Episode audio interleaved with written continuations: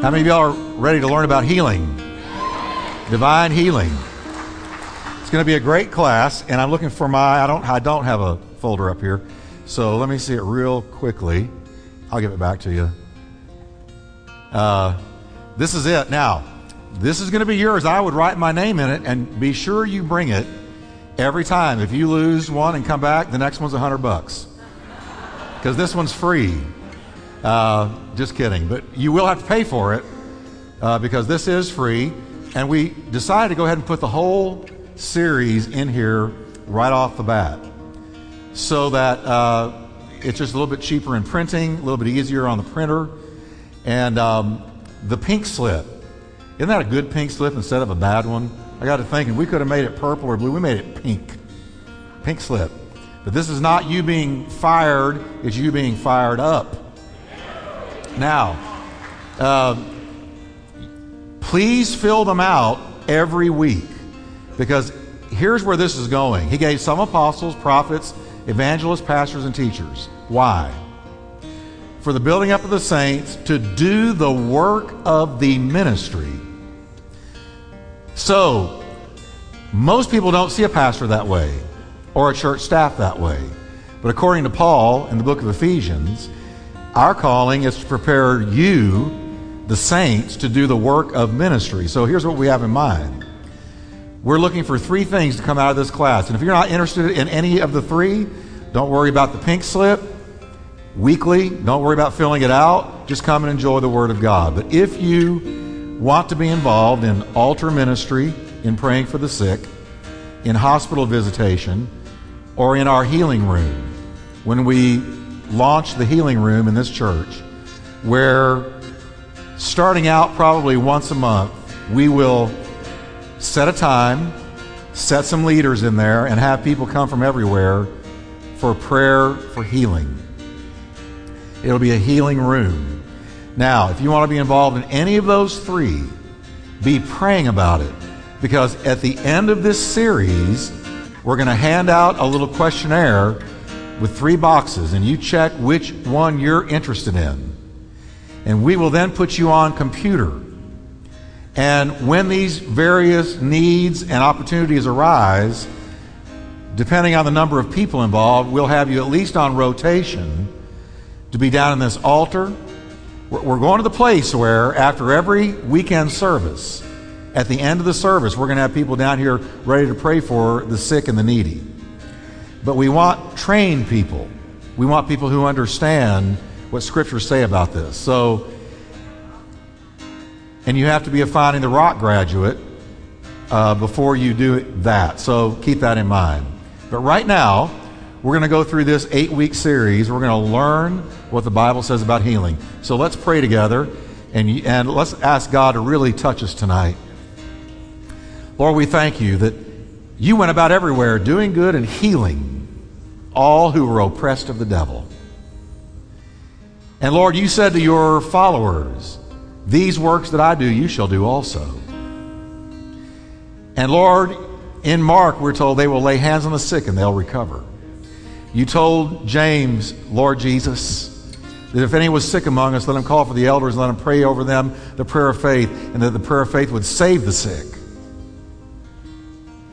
Lord, over and over again, we see the theme of healing in the scriptures. We pray that you will renew our minds. Can you breathe a prayer tonight and just say, Lord, renew my mind in this matter of healing? I receive with meekness your word. Amen. Turn to your neighbor and tell them it's going to be good. Perk up and listen. You're going to, you're going to learn. All right. Here we go. Tonight, we're going to learn how to think. How to think, how the scriptures teach about the subject of healing. If you don't deal with the way you think, you're never going to believe God to heal anybody. So let's look at this now.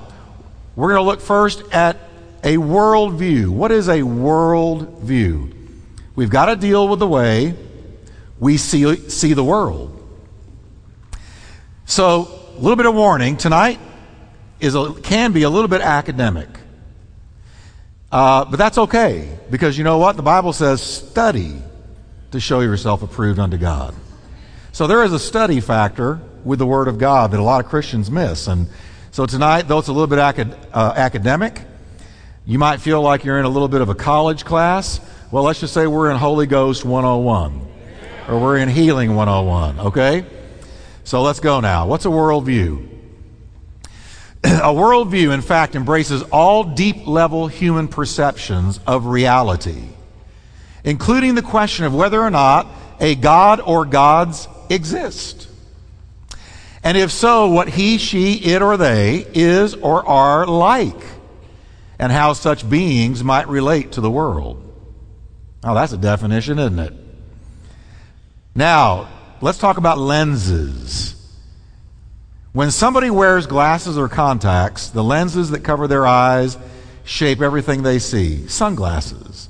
I've seen people with blue sunglasses. I don't know how you do blue sunglasses. That to me just wouldn't work. I see the blue, I see the red ones. I like green or brown ones, but however, when you put them on and you look through those lenses, the whole world is colored according to the color of the lens you see through. Okay? Now, the correct lenses will provide a clear and accurate picture of what is experienced. Incorrect lenses will distort what is seen. You ever put on somebody else's glasses and look through them? Say, man, I can't look through these things. Well, see, a world is the same way. We all look at the world through our worldview, the lens of our worldview. Very important we understand this. There is no direct objective access to what is seen. All is filtered through the lenses and then interpreted based upon the result of how the image is shaped by the lens. All right? You're looking at me, either through glasses or not glasses. But either way, your eyeball is a lens, and you see me according to that lens. Our life experiences shape a set of beliefs that work in our brains like a set of lenses. These beliefs exist as a set of assumptions about reality through which new life experiences are evaluated and interpreted. That's very simple. Things we experience as a child shape the lens through which we see the world. It's very simple. If you have a great upbringing, you see the world through that upbringing. If you're abused as a child, you see the, the world through that lens. These assumptions, while affecting our interpretation of every new experience, are rarely ever examined. We never stop and think, what are the lenses through which I'm seeing the world? Everything else is examined through the lens of your thinking. And most people never stop and, and, and essentially examine the glasses or the lenses through which they're seeing the world. We just go through life, not ever stopping to think, how am I looking at God? How am I looking at people? How am I viewing Scripture? How am I interpreting or processing this pain I'm going through? Does God want me sick? Does God want me well? Has God put this on me? Or is this a result of some sin? How, how do I view my physical afflictions? How do I view the way people treat me? All of that is shaped by your worldview, which includes how you look at God, how you look at people, how you look at life, how you look at everything. That's why the Bible says, don't be conformed to this world. Don't see life through the lens of this world's thinking but be renewed in the spirit of your mind. Why does the Bible tell us to do that? Because when our mind is renewed by the Word of God, we see through a different lens. Very important. Like a set of eyeglasses, we are looking through them, but rarely at them. This set of assumptions is called a worldview. C.S. Lewis said, I believe in Christianity as I believe that the sun has risen. Not only because I see it, but because by it I see everything else. That's a great quote. By it I see everything else. This sounds great, but has biblical Christianity. Here's the number one question, because I think the answer to this, for a lot of people who name the name of Christ, the answer is no. I'm going to say that right up front. You will not have a biblical worldview if you do not have your mind renewed by the Word of God. You will not. You will be saved, but you will never be renewed in your, the spirit of your mind. And therefore, you will still deal with life's conflicts and adversities and issues through a worldly lens instead of the God lens. So, has biblical Christianity really formed our worldview tonight? That's why we got to deal with this right out of the chute when you're talking about healing. Because you will never believe God to heal anybody if you have a worldly lens through which you view life and sickness and disease and everything.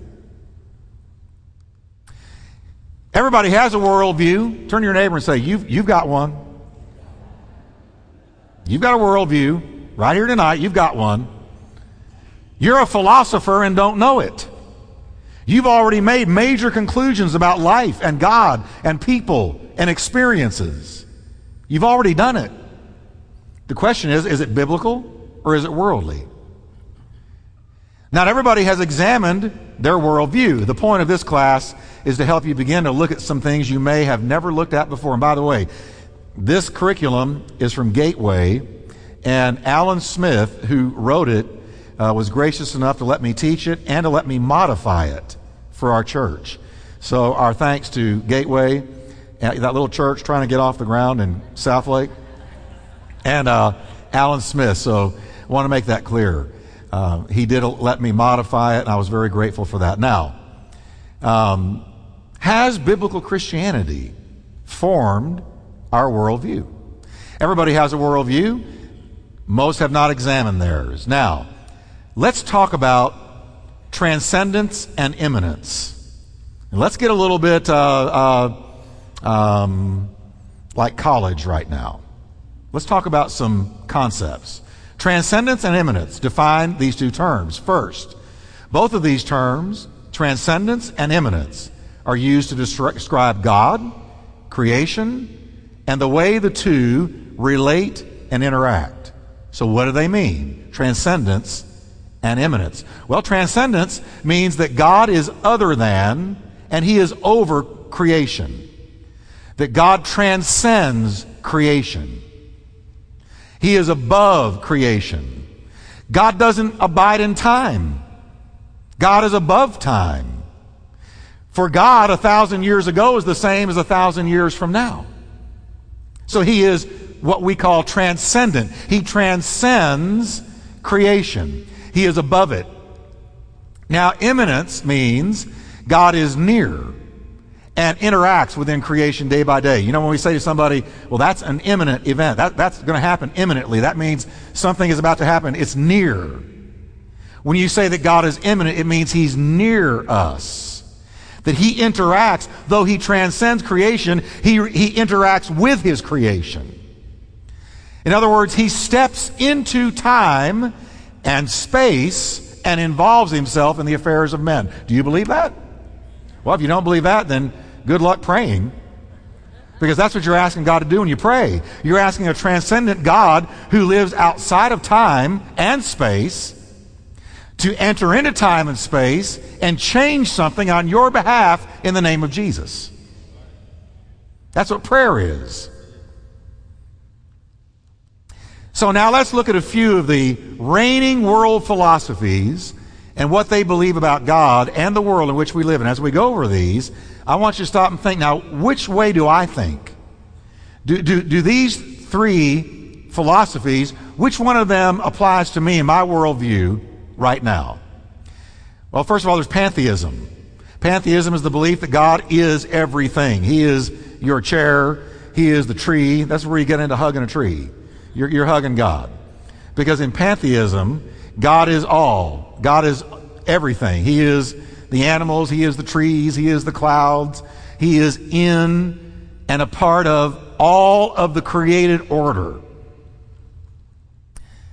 God and the material world, says pantheism, are one. Now, pantheism denies transcendence. Pantheism does not embrace a God who is above creation, but pantheism embraces the idea that God is creation. There is no distinction in pantheism between God and creation, and no God to whom creation is ultimately accountable. So if you say you're a pantheist, you can go hug a tree and hug God. If you're a pantheist, you can kiss your dog and kiss God. If you're a pantheist, you believe that God is in everything and he's not above his creation. But pantheism does affirm immanence.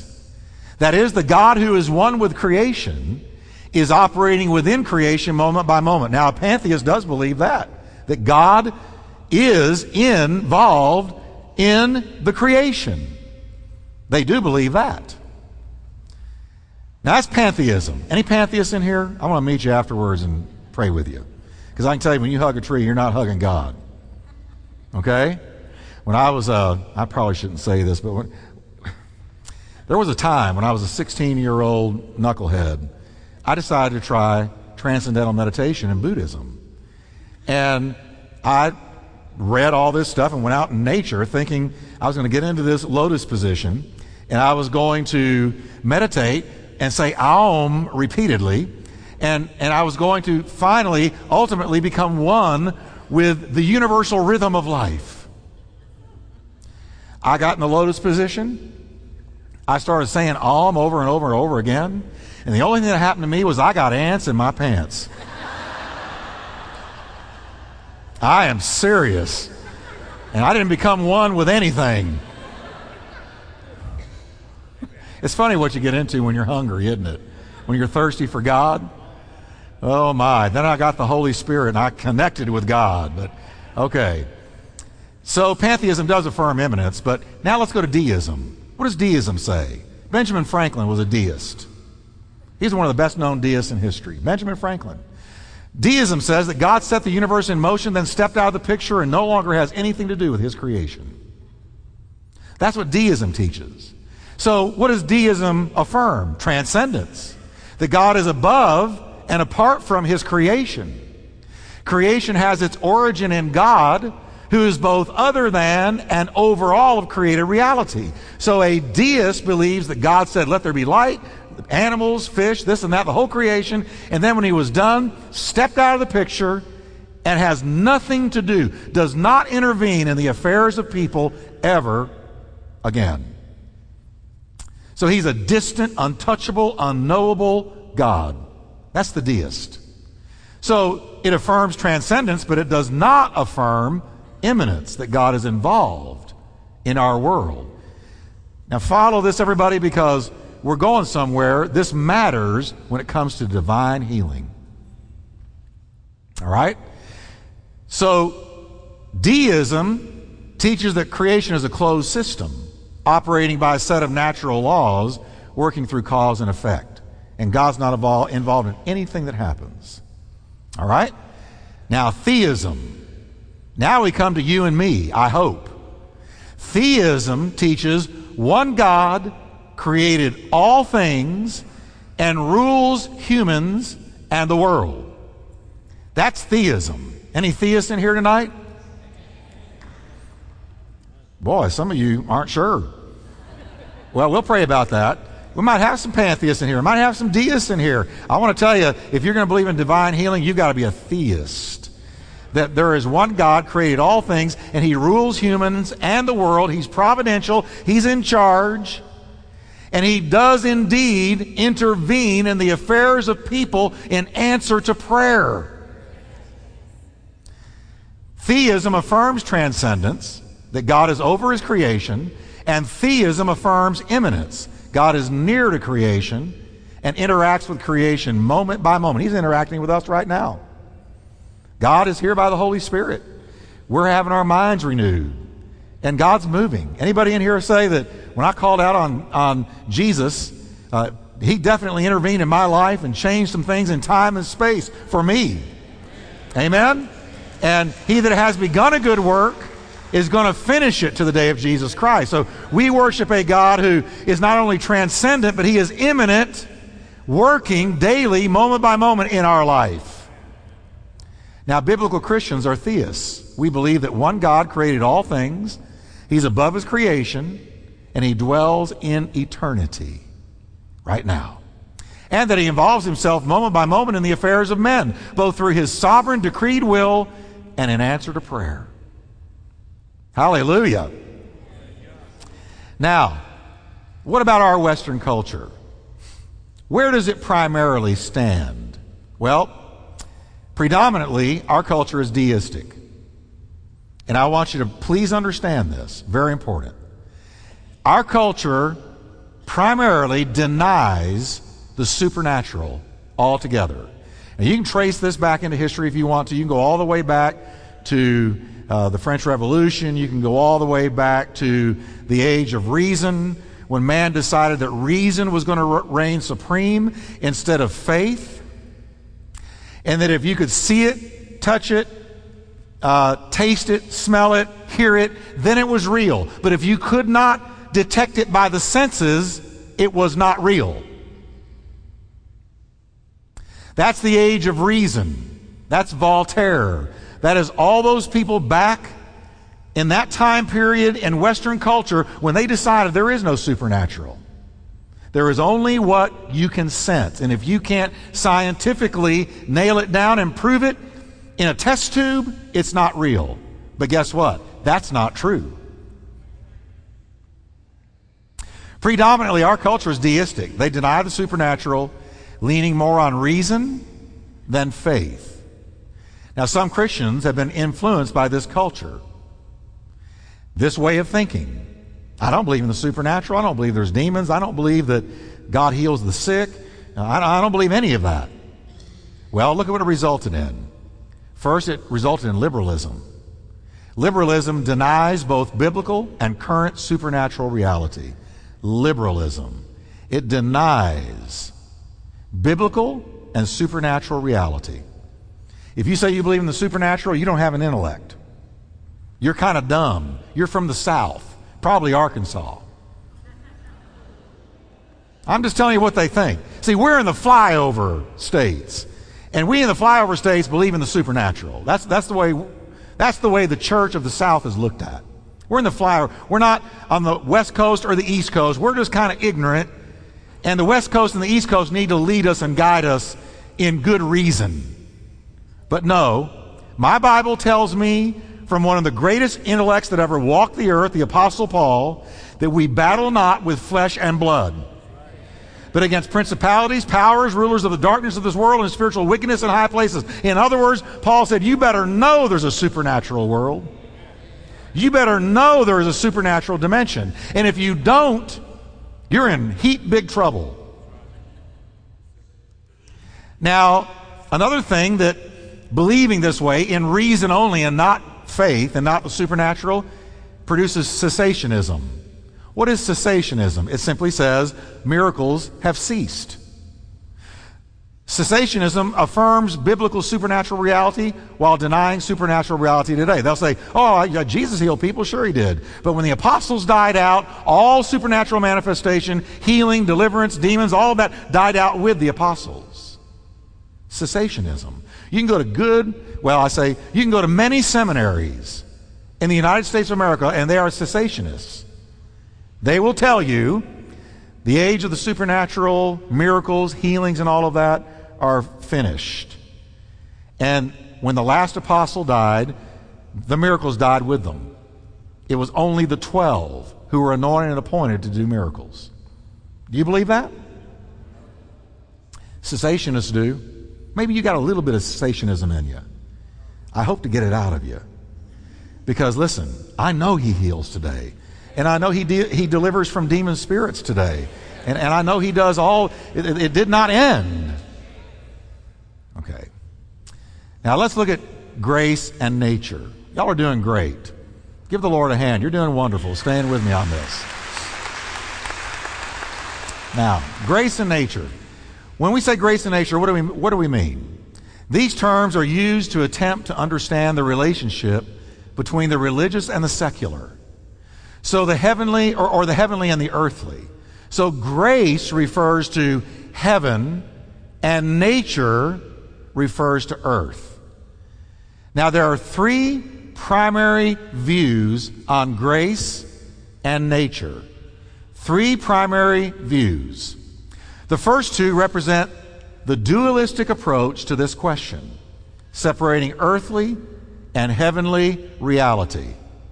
Now, let's look at some three quick Latin phrases. Everybody say Latin is no big deal. Here it is gratia contra naturam. What does gratia contra naturam mean? That grace is against nature. Now let's look at what this is talking about. Who are we? We are spiritual beings who live in a body. Where are we? We are in a fallen world ruled by evil. Do you believe these first two things? Absolutely. What is wrong? Well, we're separated from God because of sin. That's true. What's the solution? God has made a way for the removal of our guilt so that we can go to heaven when we escape this evil earthly realm. Is that true? Yes. How is sickness? Here we come now to the healing issue. If you are if you are in the gratia contra naturam line of thought, here you go. How is sickness understood within this view? Sickness is part of the evil inherent in our earthly experience. We will escape sickness when we go to heaven. Is that true?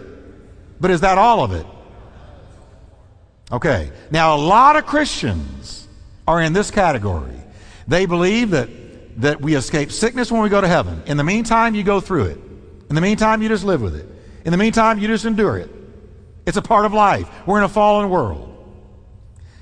The only thing wrong with this view is it leaves out a manifestation of the supernatural in the here and now.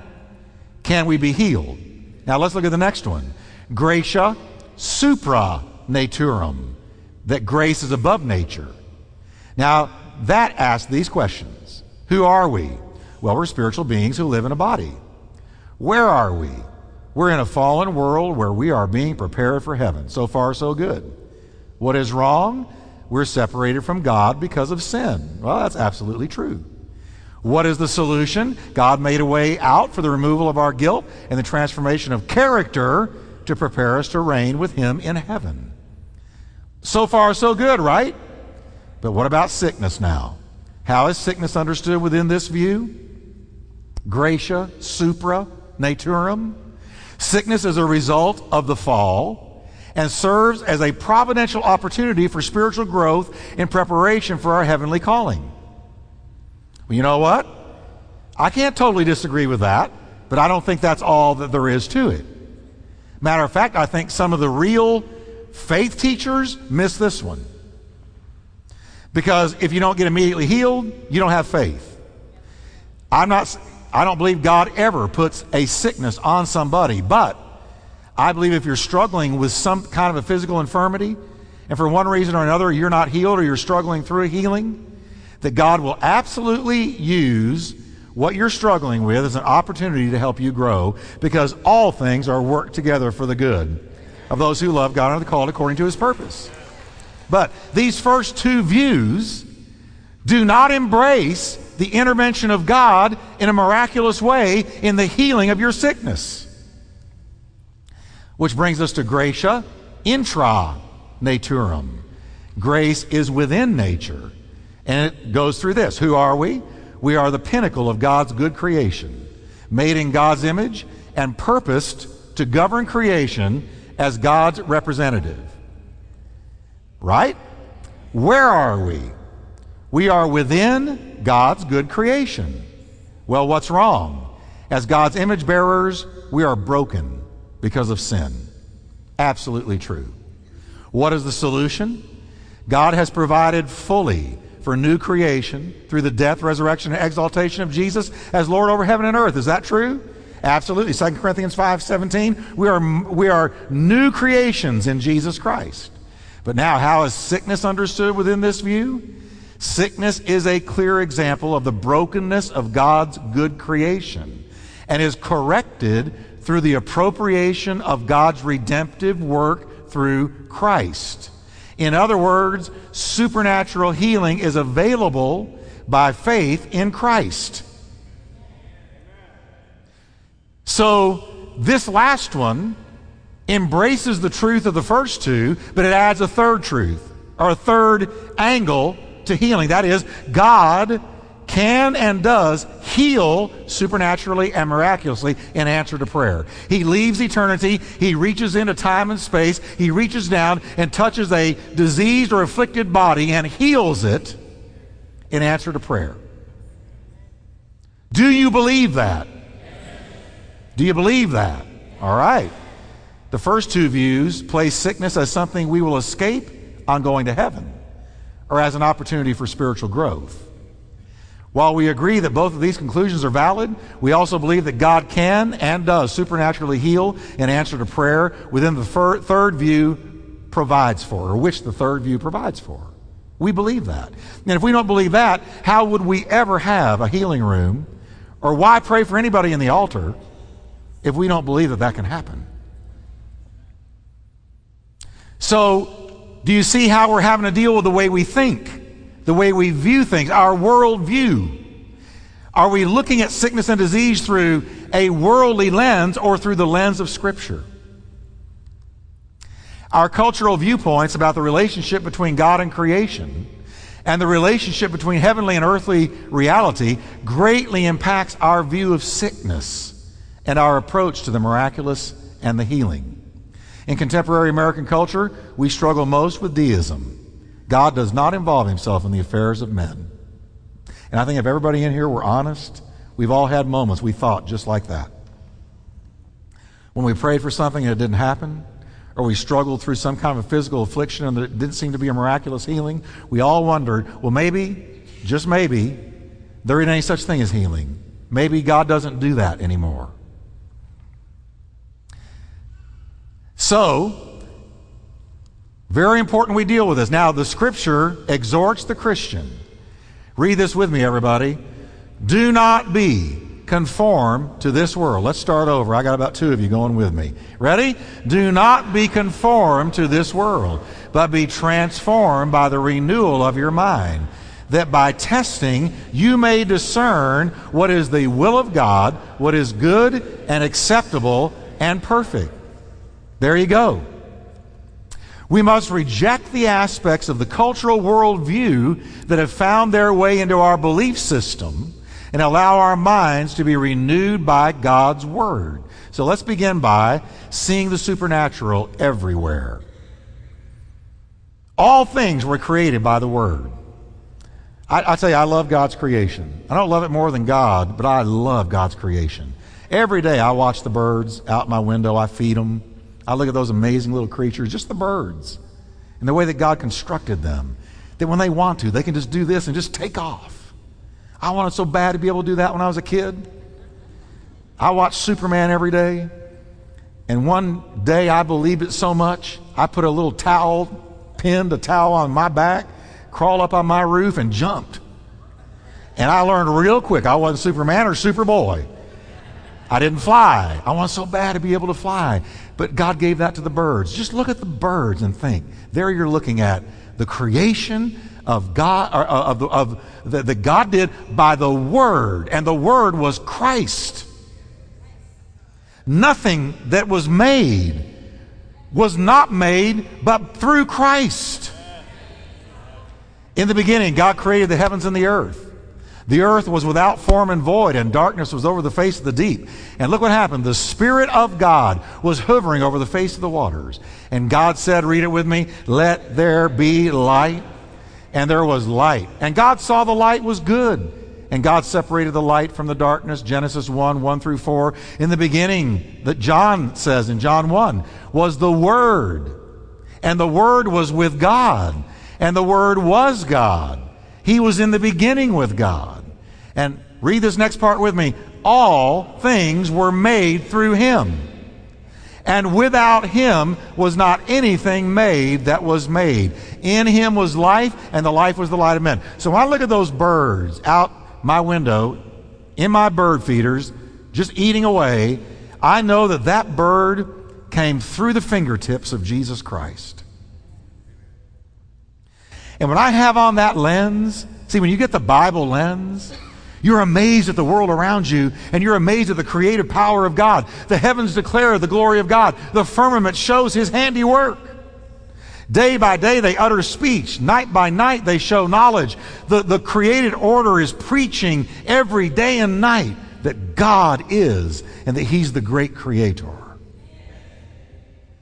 And when you see life through that lens, it changes everything. Long ago, the Bible says, at many times and in many ways, God spoke to our fathers by the prophets. But in these last days, He has spoken to us by His Son. Watch this whom he appointed the heir of all things, through whom also he created the world. Through Jesus, God created the world. God said it, the Son amended it, the Holy Ghost released it. God said it, the Son of God amended it, and the Holy Ghost released it. That's the way it was all made. All the promises of God are yea and amen through him. By faith we understand, says Hebrews 11, verse 3. By faith we understand that the universe was created by the Word of God. How do we understand it? By faith. Faith is a lens. How do you understand it? By faith. Why has our world rejected that God created everything and they have turned to evolution and tell us that we came from a monkey because they do not have on the lens of faith. They rejected it in the age of reason. They threw that lens aside. Said, if I can't taste it, touch it, feel it, and all of that by the senses, it doesn't exist. But by faith, the lens of faith, we understand the truth that the universe was created by the Word of God, so that what is seen was not made out of things that you can see. An invisible God created visible things. Now, the reason we're reading all these passages is I want you to see that everywhere, all around you, are miracles. Miracles. You're a miracle. You are a miracle. As the child song says, you are a great big bundle of potentiality. You are a miracle creation. And I want you to begin I'm going to show you in a moment this week, leading to next Wednesday, when we're going to get into some really good stuff. I want you to begin to think what lens am I looking through when I look at the world, when I look at sickness, when I look at life, when I look at people? Is my lens biblical or is my lens worldly? In summary, the universe is a testimony to God's incredible creative power. Truly, I've already quoted this the heavens declare the glory of God, the firmament reveals his handiwork, and also all things are sustained by the word. You know that Jesus could speak one word and we would fly into billions and trillions of microcosmic pieces? Do you know that you're being held together by the word of Jesus? Well, I just don't believe that, Pastor Jeff. Why not? If you don't believe that, then you're looking at everything through a worldly lens. Because the Bible lens tells us, watch this, He is the radiance of the glory of God and the exact imprint of His nature. And He upholds the universe by the word of His power. The universe is being upheld. The planets are spinning. The galaxy is not flying into chaos because of the sustaining, keeping word of Christ. Wow. Selah. Think about that one on your way home. You think about those that are rejecting Him and living in sin and deny the gospel and mock God, and you think, oh, what an awakening is coming their way. When one day they meet Him and realize that Jesus was not just some first century hippie walking around saying good things and loving on people but he was very God. And the same one who said, Let water be turned into wine, and let these loaves and these fishes of uh, these few fishes be multiplied to feed thousands. And excuse me while I walk on water, because I'm not held by natural law. And, and I don't need you to move the stone for me because I could walk through it if it didn't move, but I need it to move so you can get in and see that I'm no longer there. That that God, that God, that God, that Christ, that Messiah is holding the universe by the word of his power. Powerful. Powerful. Look what it says after making purification for sins. He sat down at the right hand of the majesty on high. Hebrews 1 verse 3. Look at this one. Colossians 1:17. He existed before anything else, and read it with me everybody. He holds all creation together. Boy, put on that lens. Put on that lens. This world isn't in the hands of the devil. The devil's a dog on a leash. The devil's a dog on a leash. Read the book of Revelation. The devil's a dog on a leash. He can only go as far as God lets him. His days are numbered. He's going to end up in the bottomless pit, the lake of fire. His, his, his tombstone has already had written on it, destroyed by the Son of God. It's already over. God is in charge. Put on that lens. A better definition is of a miracle. A miracle is God's action. Well, let me go back. I think I. There we go. I went ahead a little bit. I thought so. Defining the miraculous. Let's talk about it real quickly. A common definition for miracle is a miracle is God's supernatural action within the material world to subvert or bypass natural law to accomplish his purpose. So Elijah prays that it will not rain, and for three and a half years it did not rain. Joshua looked at the, the uh, skies and commanded the sun to stand still, and it stood still. And that's been proven scientifically now. Do you know that? They trace that back on calendars. God interrupted natural law to do a miracle. Now, this definition assumes that the miraculous is outside the norm.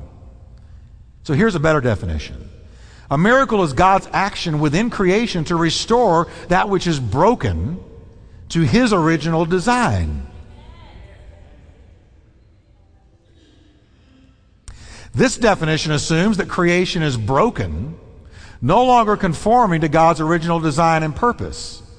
So, miracle is a broad category that includes any restoring act of God within creation.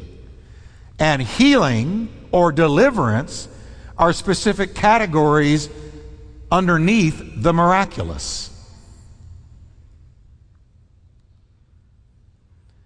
Here's a summary God is the creator of all things, He dwells in eternity, transcending time and space.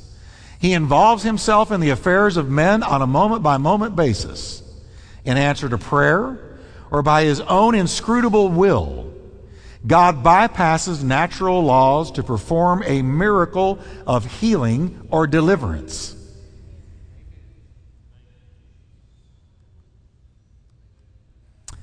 Now, here's some homework for you. Told you it was like a class. This week, consistently ask God to give you an awareness of His presence. Next, look at natural things this week and say, This natural thing is truly supernatural. It's created by and sustained by the living Word of God. You're going to go get in a car, the metal of which is being held together by the Word of the Lord. you say, well, why did He let it break down? Because we're in time and space and everything is rotting. Did you know that? Including you and me. You look in the mirror lately? Or do this. Don't look in the mirror for a week and then go look in the mirror. Oh, something's happened in one week. All right. Just through the lens of the Bible, see everything as a miracle of God because it truly is. Notice new creation at work this week and give praise to God for the miracle of new creation. Just begin to think and look through the Bible lens. Look for opportunities to pray for the sick or the injured this week. Can I pray for you? I've never had but one person tell me, don't pray for me. One person did that out of all the prayers I've done. And I got out of there quick. You don't want prayer? I'm done with you. They said, nope, don't want prayer. But that was the only person. Hundreds of others have always said, oh, sure, even atheists, oh, sure, you believe that? Go ahead. Inside, they're hoping something happens. Memorize and meditate upon Hebrews 11:3. Let's read it together. By faith we understand that the worlds were framed by the word of God, so that the things which are seen were not made of things which are visible. Can we stand together tonight?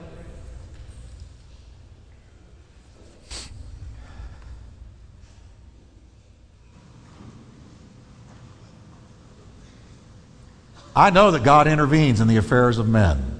And I want to encourage you. I, I know I told you it was going to be a little bit academic tonight in places. It's not so much that way for the rest of this series, but we needed this because we need to understand worldview and the options. And if we happen to be in any of those options, and ask God to renew our minds if we are, and be open to the miraculous. Be open to the miraculous. Father, we just thank you right now that we see healing in the person of Christ. We see healing all through your scriptures. You even identified yourself as the Lord that healeth thee. And Lord, we don't understand it all, but we do understand what we have seen tonight, and we pray over our worldview that if we have a lens that we're looking through that is worldly or tainted by false concepts, Lord, remove that, remove that warped lens and replace it with 2020 Bible vision